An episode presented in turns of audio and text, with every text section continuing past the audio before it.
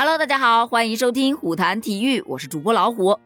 前几天啊，咱们刚刚分享过国足2022年的第一轮集训，那个大名单呐，大家还记得吗？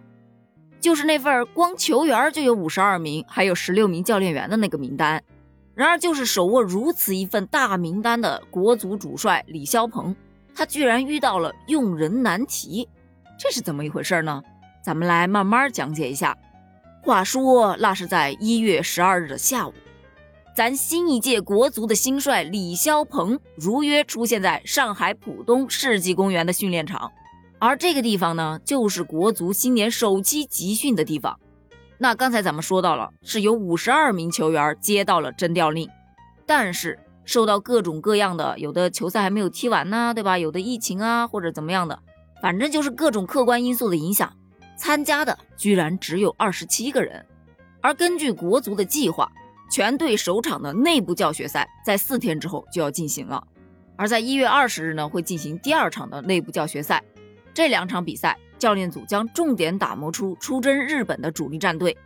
所以说呀，这两场的内部教学赛真的特别重要，它就是教练组来评判主力或者是替补的重要依据，是非常具有参考价值的。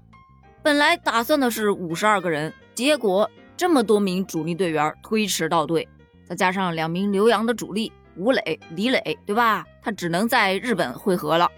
包括规划球员都是一样，那这人没办法到齐，他就不好分队呀。因为按照媒体来分析的话，李霄鹏应该是在复制中国男篮的这种组建两支队伍来强化内部竞争的这样的一个方式。也许这真的是一个好方法，也不一定哦。现在呢，摆在他面前的可能最大的还是那五名规划球员的问题。教练组呢，其实主要有两方面的担心：一方面呢，球员自身在九叔战阵的背景下能否保持自律，也就是说呀，他自己在家里有没有训练，咱不得而知啊。系统的训练真的是很有必要的，要不然体能真的没有办法维持太长的时间。另一方面啊。全球的疫情现在是越来越严重了，那这些球员能否完全健康的回到球队，也是一个问题啊。你就说今天刚刚爆出来的这则新闻，说越南队有两名主力球员因为确诊了新冠，所以没有办法向国家队去报道，那么就很有可能会缺席大年初一跟咱们的这场比赛。而这两个队员呢，分别是他们国家队的主力中场以及前锋，所以说呀，损失还是蛮大的。但其实对于咱们中国队来说的话，这还是一个利好的消息，对吧？但咱们国足的主帅李霄鹏啊，他到底还是比较保守的。在接受采访的时候，他也仅仅只是表示，我们最直接的目的就是在过年期间争取别掉链子，给全国球迷一个满意的答案。这个就是他给这两场比赛定的一个小目标。毕竟我们都已经知道了，国足现在晋级世界杯真的是只剩下理论可能。但不管怎么说啊，可能对日本队能踢平了就满足了。但是踢越南，你怎么着也应该要赢吧，否则这个年真的是会过得很堵的。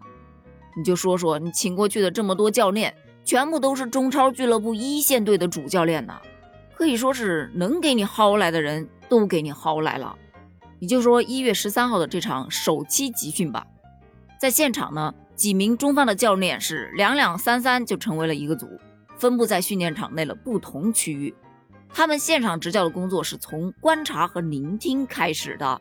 你比方说巴西籍的体能教练威尔克，他就指导队员们去进行身体恢复训练；而作为功勋国脚之一的现任广州队执行主帅郑智，他就在跟技术总监克瑞斯交流业务。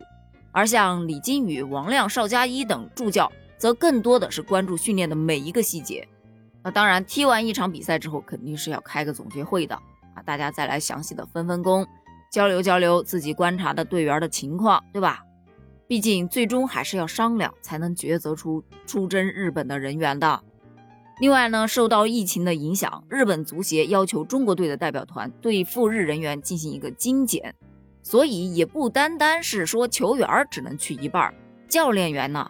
估计也只能去一半了。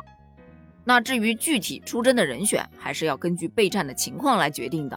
对于李霄鹏来说的话，就手心手背都是肉了，这豪华助教团都是来帮他的，劈掉谁他都心疼啊。那这最终结果到底如何，咱们就敬请期待了。关于这件事儿，你怎么看呢？欢迎在评论区留言哦，咱们评论区见，拜拜。